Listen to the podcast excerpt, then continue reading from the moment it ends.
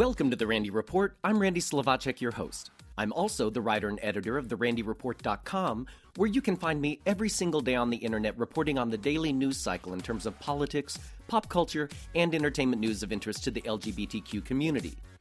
In this week's headlines, Woofy Olympic skier Gus Kenworthy isn't keen on Vice President Mike Pence leading the U.S. delegation at the 2018 Winter Olympics. Sir Ian McKellen celebrates the 30th anniversary of his coming out. Two more men have come out accusing porn actor Topher DiMaggio of sexual assault. All that and more on this episode of The Randy Report.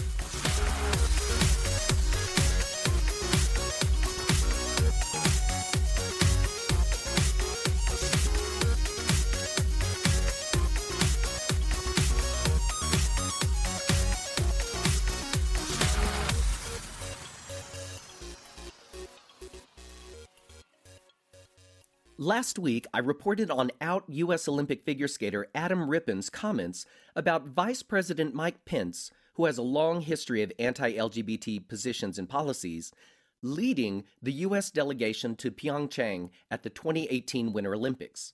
Well, USA Today asked our second out Winter Olympian, Woofy slopestyle skier Gus Kenworthy, on his thoughts.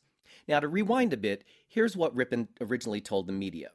He said about Pence, if it were before my event, I would absolutely not go out of my way to meet somebody who I felt had gone out of their way to not only show that they aren't a friend of a gay person, but that they think they're sick. Kenworthy agreed with Adam.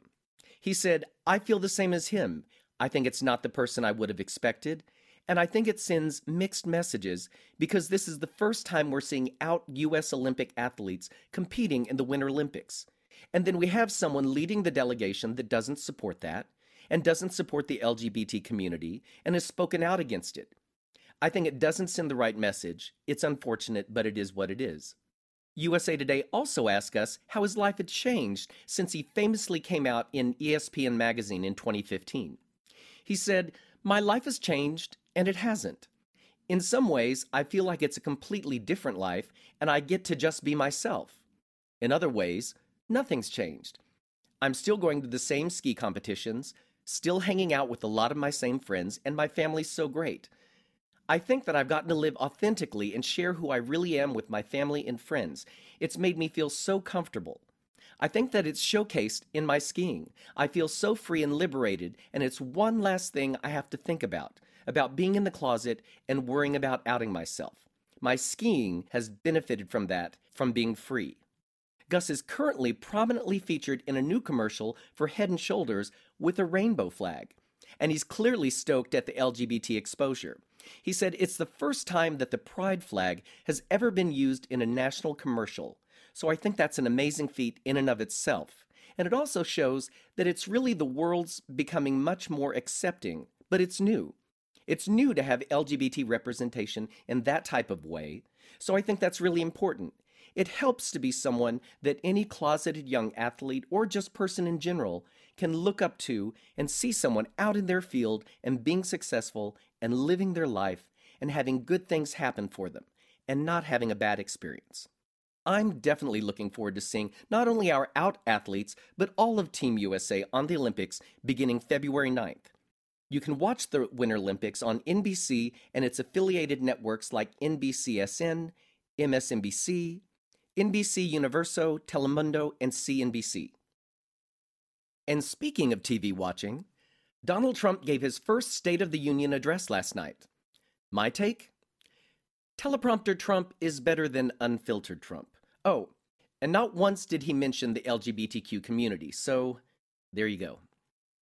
I will take this moment to segue into a story that I am happy about, and that is Sir Ian McKellen, who 30 years ago last week, on January 27, 1988, publicly discussed his sexuality during a BBC radio interview.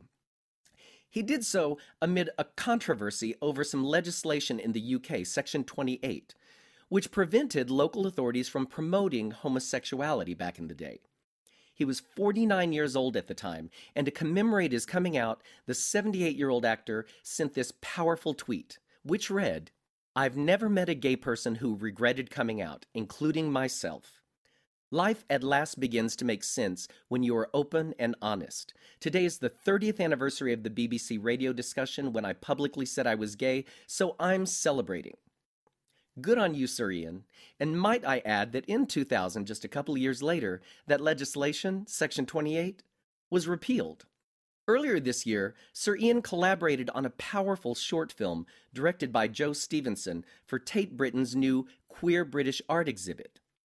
In the film, McKellen said, Part of the reason I proselytize, talk about being gay, is because I don't want today's children not to enjoy their sexuality, to be aware of it, think about it, puzzle about it, discuss it, have it out in the open, because, of course, it's central to who you are.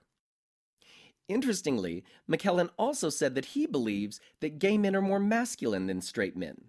Here's that quote I've probably played even more military men than Patrick, meaning Patrick Stewart, who's a good friend of his. Gandalf is a soldier. Magneto is a soldier. Richard III, Coriolanus, Macbeth. And I think the reason is because I want my revenge on them all. The people who start wars, perpetuate them, and glory in them. God save our gracious queen, send her victorious? I'm sorry, what does that mean? If that's what masculinity is, then I don't want any part of it at all. I think gay men are more masculine than straight men because guess what? They love men. So when bully boys say faggot, you say, that's right, I'm with the boys. Sir Ian also has expressed that he does wish he'd come out sooner. He said, I wish I'd been able to come out sooner. Everything in society was against people of my generation coming out because it was against the law to make love. So if every time you have sex you remind yourself you're a criminal, that's not something you necessarily want to talk about unless you're really, really strong and brave person, which I wasn't. So I got on very comfortable with my life as an openly gay man without ever talking about it. And most people don't have to, but if you're in the public eye, there comes a time when it's appropriate. I think we should all hail and cheer Sir Ian for taking that bold step 30 years ago. Mad props to a great artist whose gifts are only matched by his incredible courage. Last week, gay adult film actor Tegan Zane alleged that fellow actor Topher DiMaggio had pressured him into having sex the night before shooting a scene. Zane called the sex rape. DiMaggio took a couple of days to issue a flat out denial, but his tweeted statement was soon deleted. Now, the world of porn isn't usually my beat. Not that I have a problem with porn, but in this era of the Me Too movement, this story caught my attention for a few interesting reasons. Two more men have come forward now, neither of them are in the porn industry, and both seem to describe similar aggressive behavior by DiMaggio. And both echo similar language used during the alleged assaults. Don't worry about it, it's fine. The second person to come forward is a man who chose to remain anonymous using the name Dan in this situation. Dan shared his story with gay news site Hornet. Here's some excerpts from Dan's story. Things went by, people left the party, and the next thing I remember, I'm alone with Topher in this place. I don't know if I fell asleep and he woke me up, or how exactly I got into this position, but I was in the bedroom, I wasn't wearing clothes, I was face down, and he was trying to have sex with me. Personally, I'm not a bottom. I bottom, but not often. And I wouldn't bottom for this guy. I didn't know him that well. I didn't have feelings for him. I had no intention of hooking up with this guy. I go out, I have fun, I meet people, I make decisions about who I want to hook up with, but this is not somebody I wanted to hook up with. So being in this situation was very jarring. All of a sudden, you catch yourself, you're drunk, you're in a haze, you're naked with a person you don't want to be naked with. And I remember saying, No, I don't want to do this. And he said, No, don't worry about it. And that's exactly the kind of language he said to Tegan, according to Tegan. He was like, No, it's fine. Don't worry about it. And it's at that point that he inserted himself inside me and started to have sex with me. I said, Stop. No, this hurts. And he said, Just don't worry about it. Don't worry about it. And he kept going and going and going. And I just remember saying, No, please stop. No, please. And then he was finished. And I was like, Well, what the fuck? I didn't really know where I was. I felt like I was stuck there. And when I woke up in the morning, I put the pieces together and it wasn't until I went home and showered and I felt pain that I was like, wow, I need to go see a doctor. So I left and I went to the hospital and told them that I was sexually assaulted by a porn star and I was terrified and I needed help. I wanted to get on PEP, which is post exposure prophylaxis. I knew I had a 48 hour window. He didn't report the incident to the police because he said he feared retaliation from DiMaggio or his friends. Dan said, My real fear was that I didn't know what this guy was capable of. I didn't know if he had guns or if he was on drugs. And then we come to the third man, who, by the way, was not aware that there was a second accuser stepping forward. The third man went by the pseudonym Brian, who is apparently a 33 year old man who told his story to Straight Up Gay Porn, which is a adult website. Brian says he met Topher at a bar with friends in Sacramento. And here's part of the Q&A from Straight Up Porn. When I first met him, he said, "You know who I am, right?" And I was like, "No, I really didn't know who he was." So he says, "I'm Topher DiMaggio from Andrew Christian. I'm the entire brand of Andrew Christian. I made them who they are." And I was like, "Okay." And as the night went on, there was a group of us hanging out. Topher and I had mutual friends. I remember thinking he was pretty physical, not just with me, but with everyone. It was like this sort of playful banter. But still, it was weird that he kept like punching my arm. One of the things that stood out to me from Tegan's story was when he mentioned that Topher was belittling and degrading towards him. And he was exactly the same to me even though we had just met. He had this belittling attitude that Tegan described. I remember I gave him a compliment. It was something about his body or him being in great shape.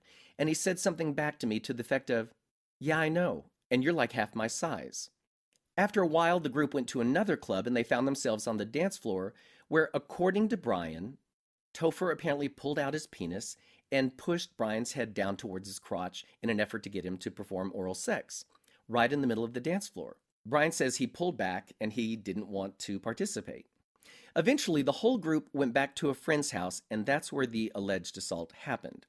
Apparently, Brian says he went to the bathroom to go pee, and Topher said, I have to take a leak as well. When they got in the bathroom, Topher closed the door, and he let Topher go first, and he peed. But when Brian stepped forward to take a leak, he felt Topher push him forward against the wall, and he landed his face against the wall and he bashed his bottom lip. He later posted a picture of his busted, bloody lip as proof, according to him. I realized what he was doing, and he kept saying, It's fine, it's fine, it's fine. And then he pulled down my pants all the way.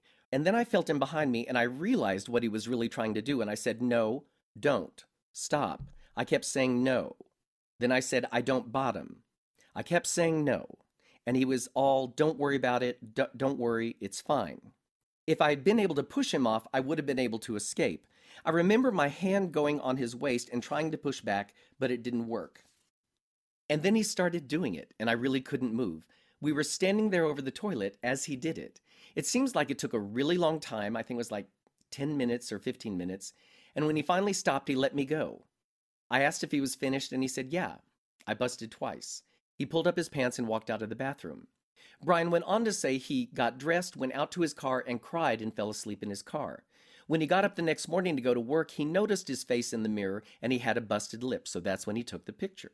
He initially only told his mother about the incident. He told her he was raped, but he didn't want her to know he knew who it was. His friends all told him that he needed to call it rape and file a police report. But Brian says it was so hard to talk about because I'm supposed to be a man, so how could I be raped? They told me I needed to file a police report, but I never did. I'm dealing with my own inner battle for months. Like wondering, did I insinuate something to Topher that might have caused this? Did I lead him on to, des- to deserve what I got? If I went to the police, I can imagine hearing Topher saying, You wanted this, you asked for this. Brian did go get checked for STDs, and fortunately, everything came back negative. Brian finished telling his story by saying that he's glad this story has come out because this is a real issue that other people need to hear about and learn from. I spent months worrying about my own reputation or how I would look to others if people found out, and I've worried about being hurt all over again. But I've learned to think of myself as attractive again and to love myself. I did see a therapist after it happened to make a little more sense of it, and the one thing she told me that helped me was that I would need to learn to forgive him because if I carried it around with me, I was going to eat myself alive. So I forgive him, but I won't forget. Now, I've checked several sources, and as far as I can see, Topher has not come forward to address these new allegations. I'm not sure what to make of all this, except there are clear similarities in the stories. Others have now come forward saying they know DiMaggio and the described behavior doesn't surprise them. I would be curious as to what underwear designer Andrew Christian's thoughts were on Topher's claim that he's the entire brand and he made them who they are. Now, I don't have a dog in this fight. I think this is a he said, he said situation times three. I have reached out to DiMaggio for a statement on the allegations, but no word back yet. If I receive a response, I will post it here on the Randy Report. I want to wrap up this report with a bit of sharing, which explains why I'm interested in this topic. About 25 years ago, I experienced date rape. I won't go into the details now, but I will say what started out as a date, I'd gone out with the guy a couple of times, ended up in a frightening, violent vein. I decided for myself later that the guy probably got lost in some kind of S&M fantasy that he hadn't run by me. What I do know is my protests of no no, no, fell on deaf ears. He finally finished and fell asleep, but I was still terrified. He lived on Staten Island in New York City, and at the time I lived in Manhattan on the Upper West Side. I was in a scary situation. It was the middle of the night. I didn't know how to get back to Manhattan. I knew there was the Staten Island ferry. I didn't know where it ran. I didn't even know how to get to it. But eventually I did, and I just want to say I feel like I have a sense of what these men, if these allegations are true, have to say. Often you hear when it comes on man on man rape or assault, well, why didn't you just push him off? Why didn't you just push hard or something? In my situation, I can tell you it took me by surprise, which was one thing.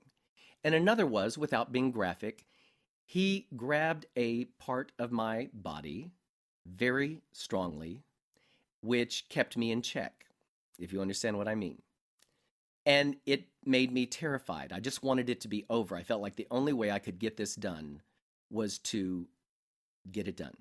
In any case, I mention that because I just want to say I have a perspective on this issue, and that's why I'm interested.